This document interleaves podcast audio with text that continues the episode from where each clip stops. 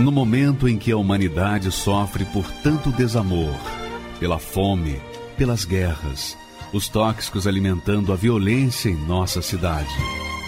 Esta emissora traz até você momentos de amor, paz e alegria, através de um programa feito com carinho para o seu coração.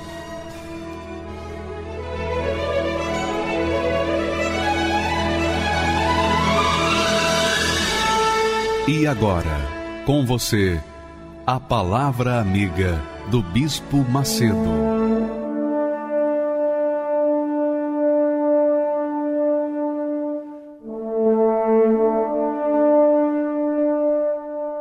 Olá, meus amigos, em o nome e na autoridade do nosso Senhor Jesus Cristo, seja abençoado, seja livre Seja livre dessas tormentas, desses traumas, desses problemas que você está enfrentando nesse momento. Seja livre agora. Tenha a sua cabeça no lugar, suas ideias de acordo com as ideias de Deus, para que você possa enfrentar os seus problemas e vencê-los através da sua fé em o nome e na palavra do Senhor Jesus Cristo. Nós vamos assistir o testemunho agora da Francisca e um testemunho da grandeza de Deus, da glória de Deus aqui neste mundo. A Bíblia fala que os céus proclamam a glória de Deus e o firmamento anuncia a obra das suas mãos. Então, minha amiga, meu amigo, eu quero que você assista agora essa glória de Deus, a obra de Deus na vida dessa mulher, porque ela era um caso perdido, mas pela misericórdia de Deus, pelo poder de Deus, através do conhecimento da sua palavra, ela alcançou uma vida nova. Vamos assistir a Francisca o relato dela, que é muito interessante. Meu nome é Francisca, hoje eu tenho 34 anos e eu vim de uma infância totalmente destruída, né? Ao qual, quando nós viemos do Rio Grande do Norte, chegamos aqui em São Paulo com meus três anos. A gente vivia em dois cômodos pequenos, barraco, né? Com os meus pais e minhas duas irmãs. E já desde a infância eu já comecei a ver o mal agindo na minha vida, né? Aos meus seis anos, devido à nossa situação financeira, muitas das vezes eu ia para casa de pessoas, né? Onde eu buscava o que comer. Então, às vezes eu ia para casa de familiares. E nessa época, né? Como eu já tinha seis anos, muitas das vezes minha mãe pedia para mim ir sozinha, né?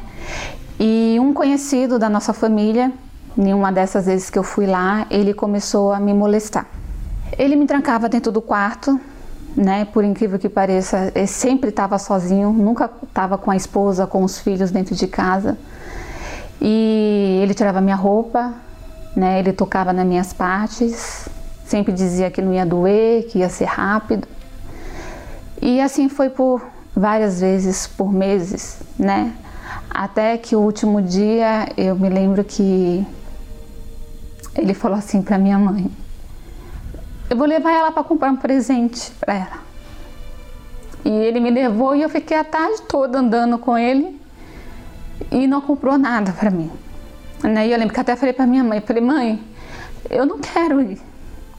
Eu não quero o presente, eu quero ficar em casa. E minha mãe falou, não, filha, pode ir, depois ele te traz. E nesse, pela última vez, é, ele falou para mim, olha, vai ser a última vez, tá bom? E foi a pior de todas, né? Porque ele fez como se ele estivesse com a esposa dele comigo. E aquele, aquilo me marcou, porque era uma pessoa que eu admirava, era uma pessoa que eu tinha respeito por ela, e ali me marcou de tal forma que eu comecei a odiar os homens. Eu senti nojo de mim, eu era apenas uma criança, mas eu tinha nojo de mim, do meu corpo. E ali eu me vi com um desejo de vingança. Para quem era uma criança tão amada, uma criança carinhosa, como todos diziam que eu era, ali eu me vi com sede de vingança. E dentro de mim eu coloquei: quando eu crescer, eu vou matar ele. Né? Porque eu falava assim: eu não vou destruir a vida do meu pai. Eu amava o meu pai, eu amava minha mãe.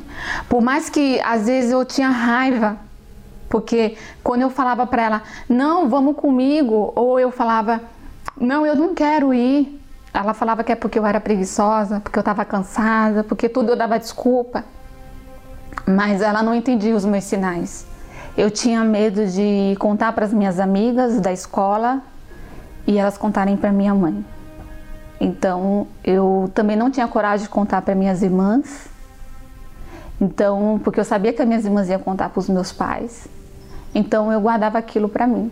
E por eu querer sempre procurar alguém, né, que eu quis, queria desabafar, queria contar aquela dor que havia dentro da minha alma, é, através da minha mãe que recebeu um convite para ir para a igreja, ela me chamou para mim um dia com ela, né, eu, minhas irmãs. E de início eu fiquei meio assim, porque eu sempre ia nas igrejas, né? Que como a gente era de uma comunidade, então é, as pessoas iam lá, chamavam a gente, vamos pro culto dominical. Então eu ia, mas eu ia por ir. Não me encontrei nessas denominações que eu fui, né? Nunca achei ali um lugar que preenchesse aquele vazio da minha alma. E nesse dia que minha mãe me levou para a igreja, né? Foi até porque eu tinha sopro no coração, eu tinha anemia, uma anemia rara, onde eu já tinha sido desenganada pelos médicos pela anemia. E a minha mãe falou: Vamos, filha, porque lá a gente vai achar a sua cura na Igreja Universal. E quando eu cheguei ali, que eu vi o pastor ele falando, né? Fala para Deus o que você sente.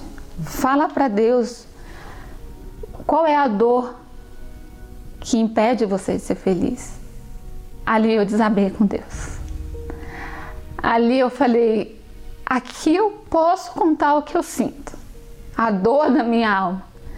E eu lembro que eu falei bem baixinho, porque a minha mãe estava perto de mim. E eu falei para Deus: eu falei, meu Deus, por que comigo? Por que, que eu, criança tão inocente, tive que passar por isso? E ao mesmo tempo que eu queria matar né, a pessoa que abusou de mim, eu não, não, não achava que eu tinha capacidade de fazer aquilo. Então eu pedi para Deus tirar aquela dor da minha alma. E ali, pastor, de uma maneira assim que eu não sei explicar para quem tinha síndrome do pânico, eu ouvia vozes dizendo para mim me matar quando eu andava na rua sozinha. Muitas das vezes eu dormia chorando, calada no canto da minha cama, porque eu dormia com a minha irmã. Ali eu senti uma alegria que não tem preço. Uma alegria que eu não sabia explicar. Foi como se tirasse aquele um caminhão das minhas costas, né? E daquele dia em diante eu nunca mais deixei de buscar esse Deus. E eu ouvi falar do perdão um ato que para muitos é fácil, mas não é. Você tem que ter coragem para perdoar. E quando me falaram que eu tinha que perdoar quem me feriu, quem me machucou, eu falei: não. Como que eu vou perdoar? Mas aí eu ouvi que para mim ser perdoada, eu tinha que perdoar. Para minha alma viver em paz, eu tinha que perdoar. E foi o que eu fiz. Eu procurei essa pessoa, eu dei um abraço para quem não conseguia nem chegar perto. Como que você perdoa um pedófilo? Porque era uma criança. Como que você perdoa alguém que acabou com a sua inocência? Mas por eu ter conhecido esse Deus, eu consegui perdoar quem me fez mal. E eu lembro que teve uma semana assim que para mim aquela semana foi a semana que eu falei, não, eu vou chamar a atenção de Deus para ele me dar o espírito dele. E aquela semana eu fiz jejum de pão e água. Aquela semana eu orei de madrugada. E eu lembro que na quarta-feira eu busquei em todas as reuniões na quarta-feira e eu não recebi. Aí quando foi no domingo, eu fui na reunião das seis da manhã, que era a primícia na minha igreja. Busquei na reunião das oito, busquei na reunião das dez, e quando foi na última reunião, às 18 horas, eu me lembro como hoje. E eu comecei a falar que eu amava, que ele era tudo que eu queria, que ele era a minha razão de viver. E ali me veio uma alegria, e foi tão forte que eu chegou uma hora que eu não conseguia falar. Eu só dava risada e chorava ao mesmo tempo. E eu lembro que quando o pastor falou amém, e graças a Deus, pastor, eu abri as portas da igreja e eu saí correndo. E eu recebi o Espírito Santo. E ali, daquele dia em diante, eu nunca mais quis viver sem ele. Ali eu me realizei, né? Eu já casei, eu já dei a luz ao meu filho, mas nada, nada, nem aquela carinha quando a médica colocou meu filho aqui no meu peito, não se compara ao dia que eu recebi o Espírito Santo. Hoje eu faço a obra de Deus, sou feliz, sou realizada com meu esposo, nos amamos muito. Ele é o ar que eu respiro, ele é a minha razão de viver. É um amor que ele supera o amor que eu tenho pelo meu filho, pelos meus pais, pelo meu esposo. Eu conseguiria viver sem, sem nenhum deles, mas eu não consigo viver sem o Espírito Santo. E quando você recebe o Espírito Santo, o mundo ele pode estar desabando sobre a sua cabeça, mas você tem paz você tem tranquilidade, como nessa pandemia. Muitas pessoas estão desesperadas, muitas pessoas estão sem saber o que vai ser do amanhã. E eu vivendo dia após dia com o Espírito Santo, ele tem acalmado a minha alma e o meu coração. Pois é, eu quero ensiná-lo, ensiná-la a perdoar porque você sabe que tem que perdoar para receber perdão de Deus. É impossível uma pessoa receber o perdão de Deus se ela não quer perdoar, se ela se nega a perdoar. Então, minha amiga, meu amigo, vale a pena sacrificar o perdão. Vale a pena você sacrificar. Sabe por quê? Porque se você não sacrifica para perdoar, como você vai encontrar o perdão de Deus? Jesus foi muito claro, claríssimo, transparente. Não há como você é, querer uma outra interpretação. Ele diz assim: se vocês perdoarem aos seus ofensores, também vosso Pai Celestial vos perdoará. Mas se não perdoares aos vossos ofensores, aos seus ofensores, tampouco vosso Pai vos perdoará. E se não perdoa, se ele não perdoa, minha amiga, meu amigo, a eternidade no, é no lago de fogo e enxofre, que está escrito, conforme está escrito em Apocalipse. Então, como é que eu posso perdoar o bispo? Como que eu posso perdoar se a pessoa me marcou do jeito que essa moça, a Francisca foi marcada. Como que eu posso perdoar? Preste atenção. Primeiro você tem que entender que o perdão é um ato de fé, é um ato de coragem. Claro, se você tem fé, você vai ter coragem para perdoar. E a fé, a coragem, não é do coração, a fé é da mente é do intelecto, é da razão, é do espírito. Então, ainda que o coração se negue a perdoar, ainda que o sentimento do coração, o sentimento de revolta, o sentimento de vontade matar a pessoa que a estuprou ou a pessoa que marcou você, o sentimento do coração não permite que você perdoe, mas, mas, na sua mente você pode decidir. O coração você não pode mandar, não é não é? A gente normalmente é assim. Quem nos ama, a gente não quer nada. E aquele que, que não nos ama, aquele que não quer nada com a gente, é que a gente ama, no sentido assim, é, é, sentimental, não é assim? Tem até uma música que fala sobre isso. Eu amo a quem, quem não me quer e quem me quer eu não quero nada. Então, a verdade, amiga e amigo, o coração é incontrolável. Incontrolável porque você não pode mandar no coração, não é verdade? Quem é que pode mandar no seu coração? Ninguém. Ninguém, só Deus mesmo. Então, o que, que acontece? No coração você não tem domínio, você não tem controle, mas na sua mente você tem. Se eu quiser agora falar uma palavra, qualquer palavra, eu tenho condições de falar qualquer palavra, porque a minha mente, o meu intelecto me dá essa direção.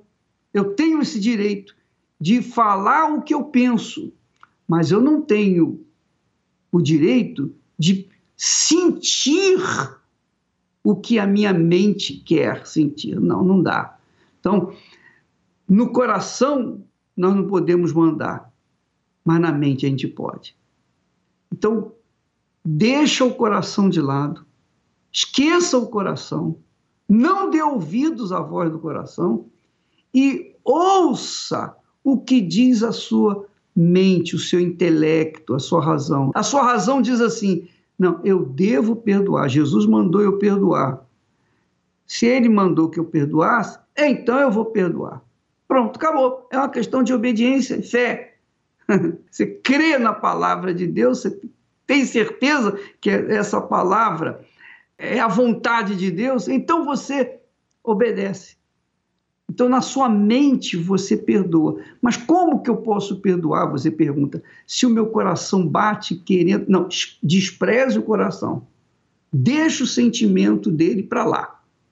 Na sua mente, você perdoa. Ó, oh, meu Deus, eu perdoo a fulana, eu perdoo o fulano, eu perdoo o Beltrano. Então, você pode fazer isso. Você pode orar por quem quer que seja, inclusive para o seu pior inimigo. Você pode orar por ela, por ele, é ou não é? Não custa nada. Custa você ter coragem para fazer isso. Custa você ter essa, digamos assim, fé para fazer isso. Mas isso é possível, não é impossível. Já o coração, você não tem o controle, você não pode obrigar o seu coração a perdoar. Não pode. Mas a sua mente você pode. Você pode obrigar-se a perdoar através da sua oração. Eu oro em favor do fulano, do Beltrano. Eu oro, ó oh, Deus, eu peço que o Senhor perdoe. Eu peço que o Senhor abençoe fulano, Beltrano, Cicrano. Então você está orando contra o seu coração. Ainda que o seu coração grite: Não, não quero, eu odeio, eu quero que ele morra e a notícia corra e eu quero ser o primeiro a saber. Mas a sua mente diz: Não, eu quero que ele seja abençoado. Então, essa, essa é a luta que você trava dentro de si. Para você vencer, para você perdoar, você tem que desprezar a voz do seu coração e seguir a voz da inteligência, da razão, da obediência, da fé, o perdão. Perdoe e você será perdoado. Se você não perdoar, sua vida vai continuar do jeito que está e ninguém pode fazer nada por você. Nada. Porque é como nós temos falado, a vida de cada um de nós depende de cada um de nós. A minha vida, o meu futuro, o meu destino depende de mim, das minhas escolhas. Se eu escolho obedecer a palavra de Deus, ainda que tenho que sacrificar os sentimentos do meu coração, eu vou seguir a palavra de Deus, porque eu não sou burro, eu não sou estúpido. Eu vou obedecer a palavra de Deus, porque eu sei que se eu não obedecer, eu vou ser penalizado por mim mesmo. Por mim mesmo. Então, amiga e amigo, Faça isso, use a sua fé com inteligência. uma fé prática, uma fé que traz resultado. É o caso da Francisca. Ela usou uma fé prática. Hoje ela é realizada, hoje ela é feliz, hoje ela é uma nova criatura. Por quê? Porque lá atrás ela perdoou e ao ponto de chegar e abraçar o seu ofensor, o pedófilo que a fez sofrer, que tirou a sua inocência. Quer dizer, um ato de coragem, de fé. Quando ela perdoou, então as portas celestiais se abriram para ela. ela entrou e tomou posse das bênçãos de Deus. Então, amiga e amigo, se você quer mais orientação a esse respeito, venha nesta quarta-feira, às oito da noite. Aqui no templo nós vamos falar sobre esse assunto, para que você possa é, absorver bem e ter a sua vida livre, livre e paz, paz de espírito e gozo na alma. Quando a gente perdoa, a gente recebe paz de espírito e gozo na alma, porque Deus perdoou também. Se nós perdoamos, a pessoa é perdoada e Deus perdoa também. Se nós não perdoamos, ela não é perdoada nem por nós, nem por Deus. Aí é que está o grande segredo do perdão.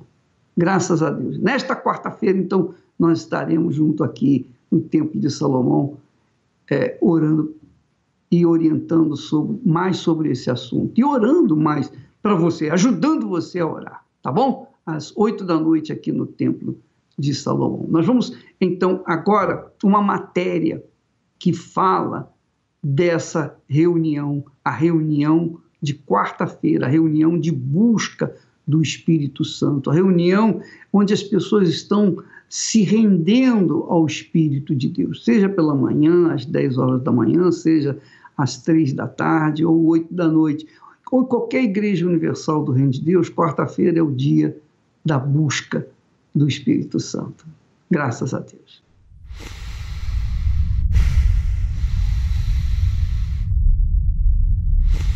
Vinte e três mil vezes por dia. Essa é a média que cada pessoa respira diariamente. Certamente, observar essa contagem não tem muita relevância para o ser humano. Há tantas outras preocupações e afazeres, não é mesmo? Não se sabe exatamente quantas vezes iremos respirar nesta vida, mas uma coisa é certa: haverá um momento em que todos iremos respirar pela última vez.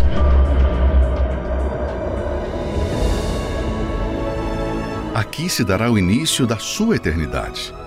Não estamos falando do seu corpo, mas da sua alma. Onde ela passará? Você que deseja cuidar deste bem tão precioso, participe da Noite da Alma, nesta quarta-feira, às 20 horas, no Templo de Salomão, Avenida Celso Garcia, 605, Brás, e em todos os templos da Universal. Meu nome é Rubens Eduardo Gelfi.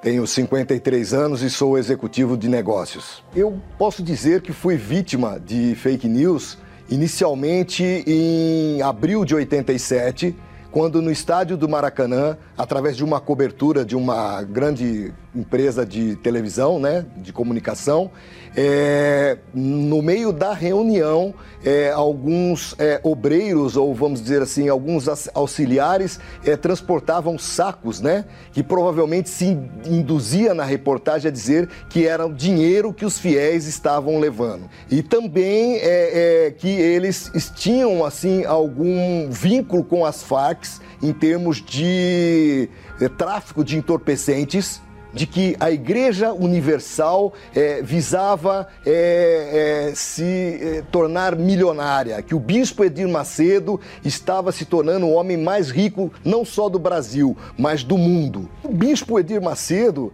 é assim, uma pessoa assim falava assim, é um charlatão, né? Uma pessoa que tem o dom da palavra, que consegue manipular as pessoas, que faz uma lavagem cerebral e as pessoas creem piamente e, o seguem de uma forma assim totalmente acéfala. Né? Quando ele foi preso, aquilo me encheu a alma de alegria, de felicidade. Falei, poxa, graças a Deus soltei até um palavrão na época, dizendo que foi preso. É mais um bandido na cadeia. Não é um assassino, não é um ladrão, não é um, um estuprador, mas é uma pessoa que está levando, eh, conduzindo pessoas a uma cegueira espiritual. Se encontrasse o bispo Edir Macedo, na época que, em que eu vivia todo essa, esse preconceito contra a Igreja Universal, e com certeza iria chamá-lo de ladrão, de mentiroso, de falso profeta.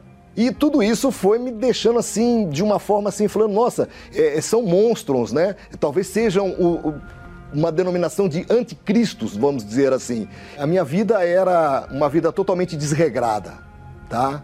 Eu já tinha tido um casamento fracassado, estava no segundo casamento, fracassado também, separado, é, adquiri o vício da bebida alcoólica, bebia muito, bebia todos os dias e tinha a questão do vício do cigarro. Né? O vício do cigarro, assim, chegava a fumar duas carteiras de cigarro por dia, ou seja, 40 cigarros nos finais de semana, três maços por dia, né? E também tinha o vício da prostituição. Então era uma vida totalmente destruída, uma vida totalmente promíscua, uma vida totalmente de vícios, né? E uma vida totalmente desregrada. Eu resolvi vir para a Igreja Universal porque eu cheguei num fundo de poço, é, onde eu bebia, fumava, aí já não estava tendo mais vontade de trabalhar. Aí já começava a ter alguns pensamentos, falar assim, eu não presto para mais nada, eu me destruí, eu sou a vergonha da minha família. E aí a minha, minha, minha esposa, que nós estávamos separados, ela falou assim para mim, ó, oh, eu tive lá na Igreja Universal e na sexta-feira e gostaria que você fosse comigo para lá. E aí, durante a semana, eu comecei a ver algumas mudanças nela, ela começou a me ligar, comportamento, atitudes, e eu falei assim, poxa, eu quero ver que Deus é esse que você está falando.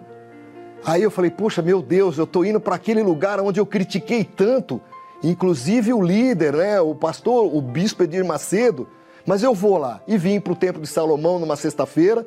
Cheguei aqui, foi uma explosão de sentimentos, uma vontade muito grande de chorar, uma paz muito grande. E escutar a palavra foi uma coisa maravilhosa naquela reunião. E aí no domingo, já às 6 horas da manhã, eu levantei para vir para a reunião das nove e meia, porque na primeira reunião eu tinha me limpado, a casa estava varrida, ornada, mas eu precisava fortalecer a casa para que o inimigo não viesse a destruir tudo aquilo que eu estava tentando construir. Houve uma diferença muito grande, né? Na primeira reunião, né, depois da reunião de falar, olha, então é, quem que vai fazer a sua oferta, quem vai trazer o seu dízimo, pode ser em dinheiro, temos aqui as maquininhas. Eu falei, meu Deus do céu, maquininha dinheiro, dízimo, oferta, mas, poxa, eu estou aqui, eu estou vendo. Olha a grandiosidade desse templo. Olha a grandiosidade dessa obra. Olha como eles recebem as pessoas sem preconceito. Olha como eles resgatam almas. Eu vi os testemunhos das pessoas que já estavam há algum tempo. E eu pensei comigo, falei, pô, para para a obra de Deus funcionar, para a obra de Deus valer, para aquilo que eu estou sentindo poder ser verdade, dinheiro não cai do céu. Alguém tem que se manter. Então, obviamente que são as pessoas que vêm aqui são os fiéis, são os dizimistas fiéis que ajudam a obra. E eu falei, e eu vou ajudar a obra. E quando eu vi, eu já estava ajudando e aquele preconceito parece que foi tirado. Hoje a minha vida está totalmente transformada sem o vício do cigarro, sem o vício da bebida, sem o vício da prostituição, trabalhando, prosperando. É, alguns contratos que eu não conseguia fechar, consegui fechar, consegui ser abençoado. Meu casamento se transformou numa bênção, né? Não só a convivência com a minha esposa, o meu relacionamento com, com as minhas filhas, tudo foi transformado, né? Hoje as pessoas falam, poxa, dá gosto de conversar com você, dá gosto de, de ter aqui né, a, a, tua, a tua companhia, a, a, tua convivência, né? Se transformou em tudo. Olha, é, eu me sinto muito lesado por ter acreditado nessas fake news, por ter sido levado por opiniões influenciáveis de outras pessoas, por me deixar influenciar. Porque se eu tivesse vindo antes para cá, eu poderia ter li sido liberto do vício do cigarro, principalmente. Que quem ainda tem um preconceito contra a Igreja Universal, contra o Bispo Edir Macedo, contra os seus bispos, contra os seus pastores, que venham ver, que venham conhecer a obra, aquilo que se pratica, aquilo que se opera aqui dentro. Venham aqui, testemunhem, venham ver o que é o Deus vivo, o que se prega, o que essa igreja, o que essa instituição faz para a vida das pessoas. Quem vê esta programação não tem ideia do impacto que ela tem causado em milhares de vidas pelo país. A depressão, ela na minha vida, ela iniciou quando eu estava na, na, na faculdade. Eu já, eu já estava já prestes a concluir a minha graduação. A pressão, aquilo me sobrecarregava.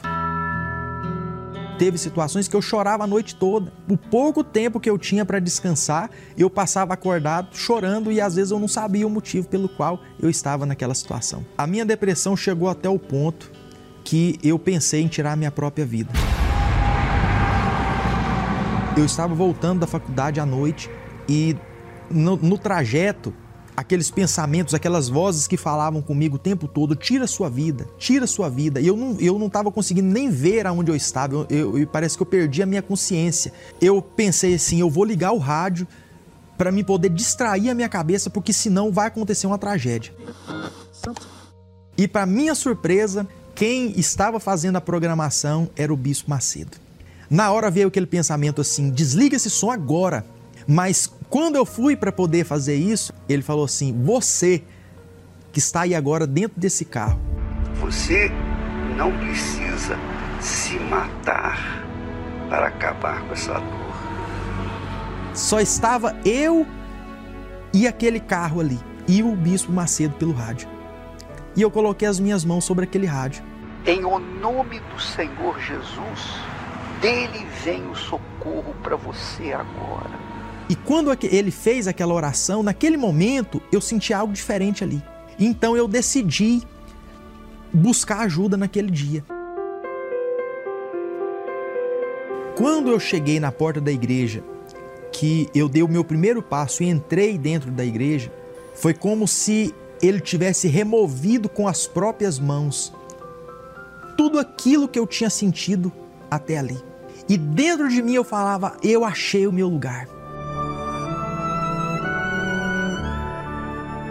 Eu ia naquela sede de ter o um encontro com Deus, sempre em busca do Espírito Santo. E diante do altar eu disse para Deus: Senhor, eu preciso de te conhecer.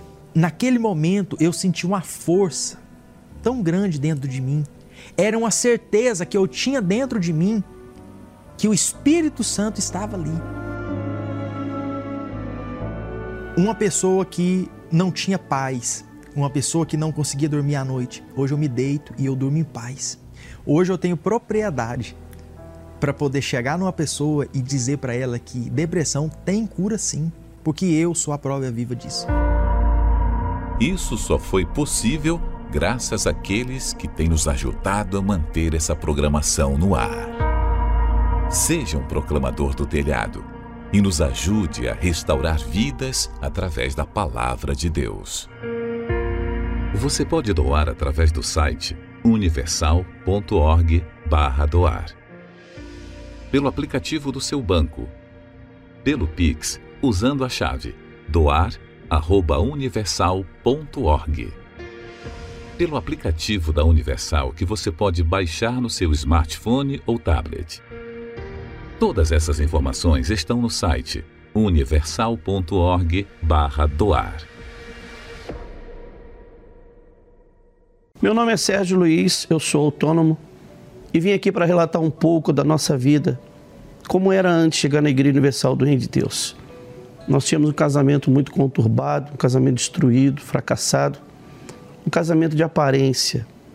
Algumas vezes pensamos em nos separar e isso levou a minha esposa a frequentar uma casa de encosto, uma casa de religião.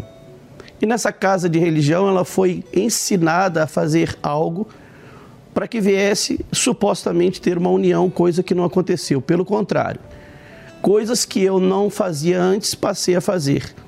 Eu era fiel a ela e passei a ser infiel. Não fumava, não bebia, passei a usar drogas, enfim, ter uma vida totalmente errada. Em determinado momento, que mais, o que mais fez, nos fez sair da casa de religião foi no nascimento do nosso filho. Primeiro, quando ela ficou grávida, a entidade mandou ela amarrar uma fita na barriga. E conforme a barriga ia crescendo, a criança ia desenvolvendo, ela supostamente disse: essa fita vai arrebentar. E não arrebentava. E aquilo estava comprimindo a criança, apertando, até que nós fomos e cortamos. A criança nasceu. Quando a criança nasceu, ela, a entidade, mandou levar a criança lá antes de batizar, porque até então nós éramos católicos. Antes de levar na igreja católica, batizar criança, para batizar a criança, levar para ela. E nós levamos. E chegando lá, na casa de encosto, ela pegou a criança, tirou a roupa da criança e levou a criança lá para fora e nos deixou lá dentro. Quando ela voltou com o nosso filho, ela falou assim: a partir de hoje, essa criança não é mais de vocês. Foi o que causou a revolta em mim e na minha esposa. Eu tomei a criança dos braços dela, e falei: essa criança não é de ninguém, essa criança é nossa, é minha, da minha esposa. E a partir de hoje eu não venho mais aqui. E nós saímos. E começou a aparecer problemas na, na vida do meu filho. Ele começou a ter uma, uma, uma bronquite asmática muito forte ao ponto de, de ter que ficar três dias com ele no hospital para ele se recuperar. Da madrugada nós não dormíamos, eu ficava com ele em pé a madrugada toda para ele poder respirar, porque ele não conseguia respirar. Então essa foi a nossa situação, até que um dia nos foi apresentado a igreja, alguém falou da igreja. Só que eu era alheio à igreja, eu não gostava da igreja, não gostava do Bispo Macedo. Eu ouvia falar mal, muito mal da igreja, os fake news que nós estamos é, cansados de, de, de ouvir e ver hoje. Então eu não queria saber, eu falava naquela igreja, eu não entro naquela igreja, eu não vou nunca. Eu só entro naquela igreja morto. Até que um dia meu filho teve uma crise e falaram: leva na igreja, faz lá uma corrente, procura o pastor para poder ajudar vocês. E nós fomos, eu não esqueço disso, na abolição no Rio de Janeiro, que nós somos do Rio de Janeiro. E chegando lá, eu muito nervoso, com a criança no colo, o obreiro veio até nós para para nos atender. Eu falei, eu não quero falar com você, eu quero falar com aquele que está lá em cima, na, naquele altar, lá naquele lugar lá. E nós subimos para falar com o bispo que estava lá, é, havia terminado a reunião, subimos para falar com ele. E muito nervoso, eu peguei a criança, entreguei para ele, eu falei, você cura? Então cura ele agora. E o bispo, com todo o carinho, cuidado, amor, compreensão, ele foi nos acalmando, foi me acalmando e foi nos orientando. E então nos levou, isso nos levou até a igreja, mas só que até então, mesmo na igreja, nós não, não havíamos ainda, eu no caso, não havia ainda aceitado de fato me converter para Jesus. Então, eu, porque eu tinha meu filho no, no coração. Então, eu ficava entre Jesus e meu filho. E entre Jesus e meu filho, eu, eu preferia meu filho, porque eu não conhecia Jesus.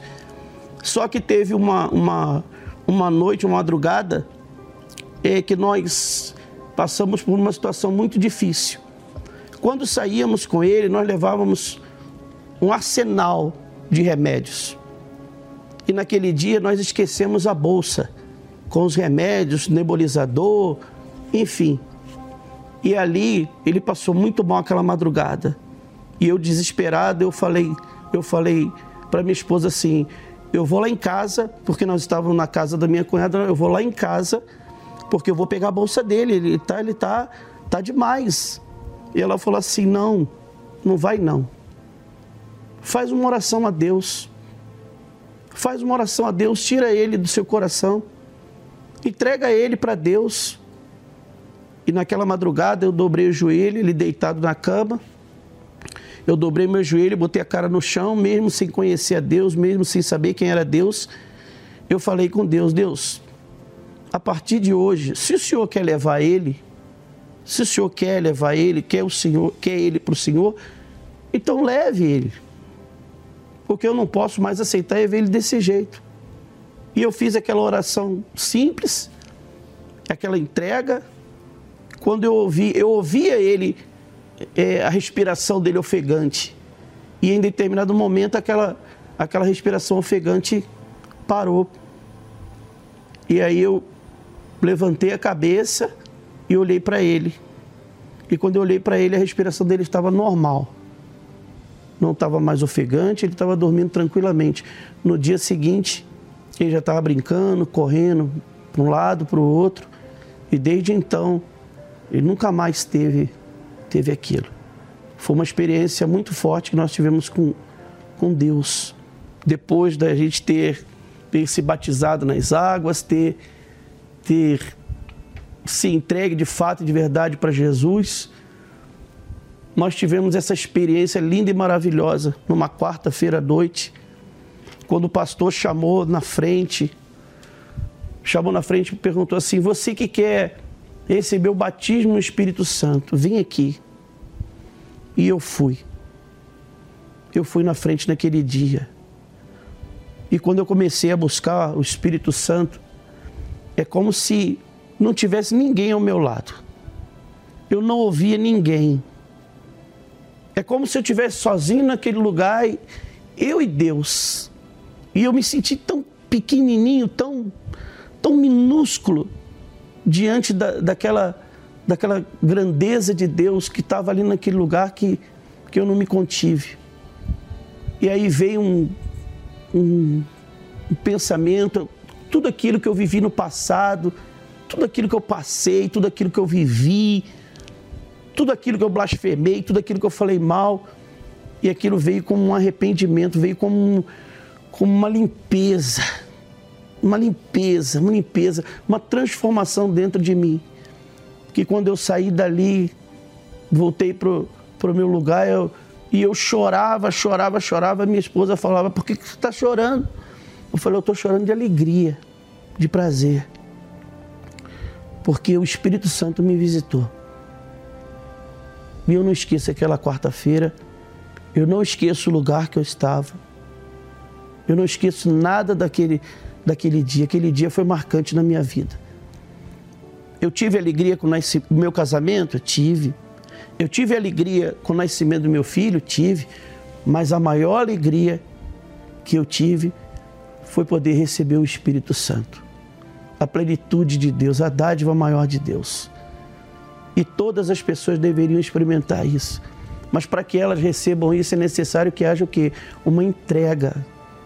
Se a pessoa não se entregar, se a pessoa não, não, não, não se lavar de todo o seu passado, de tudo aquilo que ela fazia e não fazer mais, ela não tem como receber o Espírito Santo. Então, a maior experiência que eu tive não foi no meu casamento, alegria. Não foi o nascimento do meu filho, alegria. Mas o Espírito Santo é algo que é incomparável. Só quem recebe o Espírito Santo sabe do que eu estou falando, entende o que eu estou falando. Ela nunca mais vai esquecer essa experiência que ela tiver com, com o Espírito Santo. Está vendo? o Espírito Santo é o segredo da Igreja Universal do Reino de Deus. Se você quer ter sucesso na sua vida profissional, na sua vida sentimental, na sua vida familiar, em todos os sentidos, na sua saúde, o Espírito Santo é a resposta. O Espírito Santo é o Espírito de nosso Senhor Jesus Cristo.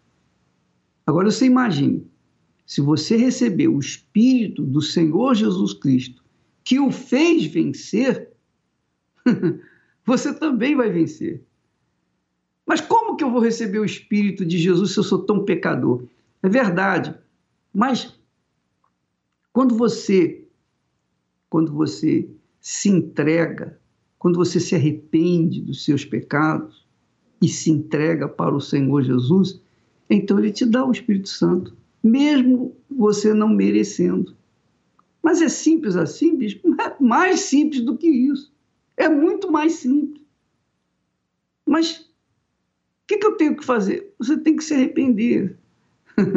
se arrepender, como que eu vou me arrepender? Você tem que. Arrependimento não é um sentimento. Arrependimento não é um sentimento. Perdão não é um sentimento. Arrependimento não é um sentimento. Arrependimento é uma atitude. Arrependimento é você deixar os seus pecados para trás e começar uma vida nova. É isso que é arrependimento. Arrependimento é você dar uma guinada de 180 graus. Você está indo para o sul, sul você dá uma guinada de 180 graus, vai para o norte. É assim que funciona. Você está caminhando na vida de pecados, de erros, você dá uma guinada para viver uma vida correta diante de Deus. Isso aqui é arrependimento. Então, quando a pessoa se arrepende e se volta para Deus, ele, na sua infinita misericórdia, se volta para a pessoa e faz a sua obra gloriosa de restauração, de vida nova. Foi isso que aconteceu com este Senhor. E é isto que vai acontecer com você. Se você, se, se, é claro, a condição é essa, se você quiser, se você determinar, se você se colocar à disposição de Deus. Aí ele vem à sua vida e faz mudar todas as coisas. Porque é assim com Deus, minha amiga e meu amigo. Eu sei que é muito duro falar assim, mas dá para entender melhor a ideia do relacionamento com Deus. Com Deus é assim. Você faz a sua parte, ele vai fazer a dele. Toma lá, dá cá. Você dá a sua vida, você recebe a vida dele. É isso. Você dá a sua vida, você entrega o seu corpo, você entrega a sua matéria no altar, o altar te dá o Espírito Santo, o Espírito de Jesus, o Espírito da vida. É isso. Você já deve ter feito N votos, pactos com espíritos, com entidades, com, enfim, com encostos. E o que, que tem sido a sua vida? Soma, faça as contas, por favor, verifique o que, que tem sido a sua vida nesse ritmo que você tem vivido. Então você é a pessoa viciada, é uma pessoa que vive na promiscuidade, você é uma pessoa cheia de problemas, você é uma pessoa depressiva, você é uma pessoa viciada. A sua vida é uma vida imprestável. A sua vida é podre podre, literalmente falando. Você sabe disso. O que, que você vai fazer para mudar essa situação que aí está? O que, que você pode fazer? Se voltando para o Deus Altíssimo. Jesus disse: Vinde a mim todos os que estão cansados, cansados e sobrecarregados. Se você não está cansado, aguenta ficar mais um pouco tempo, viver mais um pouco de tempo assim, dessa vida que você está vivendo, é, tá bom, vai em frente, se é o que você quer. Agora, se você está cansado, mas cansado mesmo, está esgotado, você já fez de tudo, já fez das tripas coração para poder mudar essa situação e não aconteceu nada. Então, minha amiga, meu amigo, Dá uma chance para Deus. Porque se você não lhe der uma chance, ele não vai fazer nada com você. Ele diz claramente: vinde a mim. E ele chama a gente através dos problemas, das situações difíceis. Quando você se encontra no fundo do poço, que você não tem ninguém com quem contar, e aí sim você olha para o alto e do alto vem a resposta para a sua oração. E é o que nós vamos fazer agora. Vamos falar com Deus em nome do Senhor Jesus. Elevo os meus olhos para os montes, de onde me virá o socorro. O meu socorro vem do meu Senhor, que criou os céus e a terra. Não deixará que o teu pé vacile. O Senhor é quem te guarda. Não dormirá o guarda de Israel, pois ele é o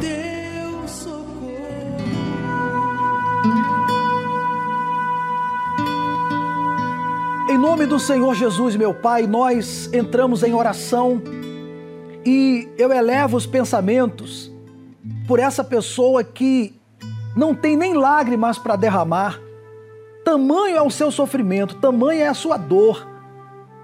Essa mãe que perdeu um filho de maneira trágica. E o tempo passou, mas ela continua de luto. Ela continua sofrendo, ela não não conseguiu superar essa perda. O passado está presente na vida dela. O Senhor sabe que há pessoas que perderam a alegria, perderam a paz. Depois de uma tragédia, depois de, um, de algo violento que aconteceu, de uma agressão, de uma traição, ela nunca mais foi a mesma. Há pessoas que estão agora se sentindo como se fossem um lixo, um nada. Foram desprezadas pelas pessoas que elas não esperavam. De que ela não esperava o desprezo, ela foi desprezada e por isso hoje ela se sente assim abatida, fraca, aflita, magoada, entristecida.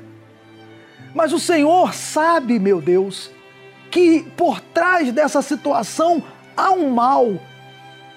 Porque diante de qualquer problema, nunca o Senhor nos orienta a agir com fraqueza, a se vitimizar. E é isso que tem acontecido com ela.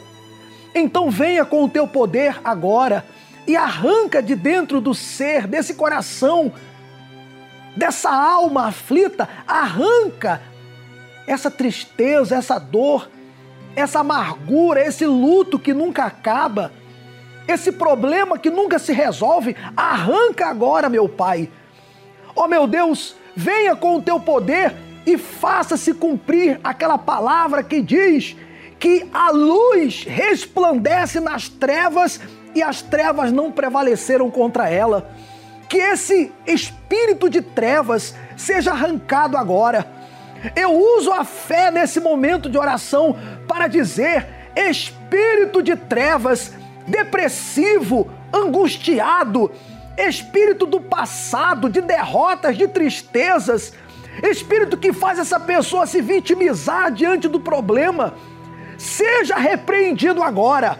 Dor, doença, depressão, angústia, insônia, perturbação, maus pensamentos, Saia dessa pessoa agora, em nome do Senhor Jesus. Eu te repreendo o problema e eu determino que ela seja livre agora, meu Pai. Que ela receba a bênção do Senhor. Eu sei que há pessoas agora que até então estavam doentes, mas que sejam elas curadas nesse momento. Existem mães avós, avós, pessoas idosas que participam dessa oração, que sempre preparam um copo com água e se apegam a essa água, a essa oração, como uma solução, como uma saída. Responde, meu Deus, essa pessoa, de maneira que, quando terminarmos essa oração hoje, quando ela beber dessa água, ela receba paz, força, saúde e que esses maus pensamentos já não estejam mais na sua mente. Eu consagro e abençoo todas as famílias, todos que participam desse momento de fé e de oração. E te agradeço, crendo que esse sofrimento acaba a partir de agora.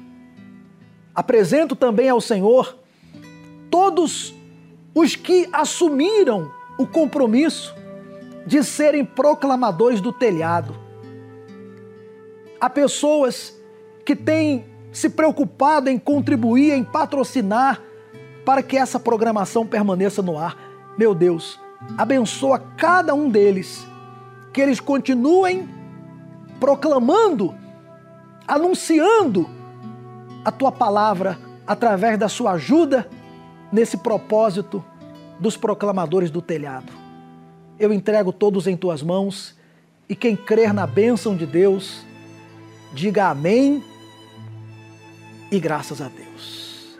Graças a Deus. Olha, a oração que nós fizemos foi para libertar você de todos esses males, esses pensamentos maus que estavam na sua cabeça. Já saíram. Agora você vai beber da água e Deus está contigo. E muita coisa que vinha dando errado vai começar a dar certo. É o que eu creio. Beba da água com fé.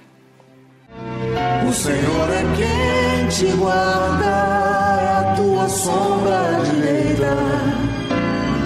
Ele guarda a tua alma, te protege contra o mal.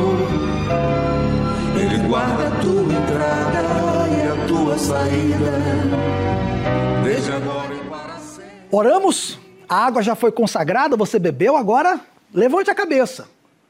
Se você estava é, em uma cadeira de rodas, levante-se aí. Se você não tinha feito ainda o movimento que não podia, pode fazer. Deus já te curou. A luz já chegou aí. As trevas já saíram. Abra a janela, abra a cortina, enfim, faz o que não estava fazendo. Deus é contigo. Agora você tem que também fazer a sua parte. Não adianta só orar e ficar de braços cruzados. Tá bom? E eu quero aproveitar aqui também esse momento e falar para você sobre a solução de todos os seus problemas. É isso mesmo, a solução de todos os seus problemas. Qual é a solução de todos os problemas? É você resolver o problema da alma. Todo domingo nós estamos tendo aqui no Templo de Salomão a vigília pela sua alma. No último domingo, o bispo Macedo esteve realizando essa vigília, trazendo uma bênção especial a todos. E domingo agora, às 18 horas, será a segunda vigília pela sua alma.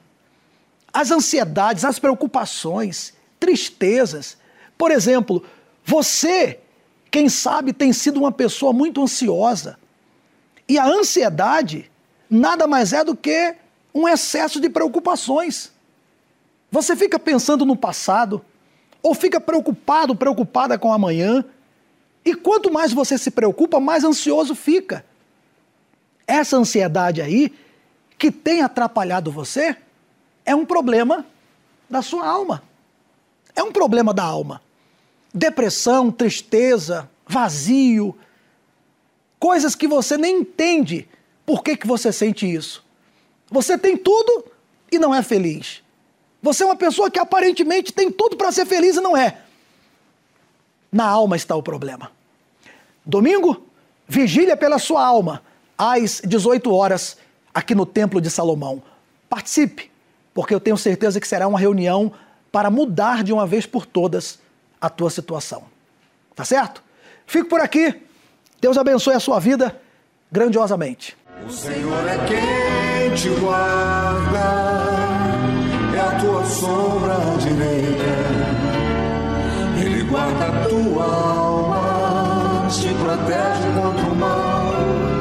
Ele guarda a tua entrada e a tua saída, desde agora e para sempre.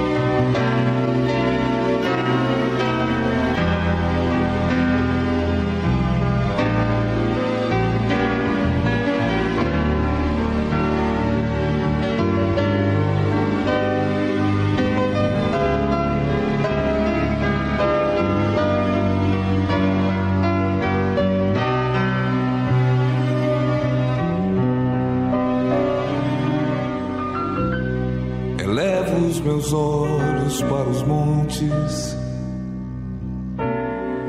de onde me virá o socorro. O meu socorro vem do meu Senhor, que criou os céus e a terra. Não deixará que o teu pé vacile. O Senhor é quem te guarda. Não dormirá o guarda de Israel, pois ele é o teu socorro. O Senhor é quem te guarda.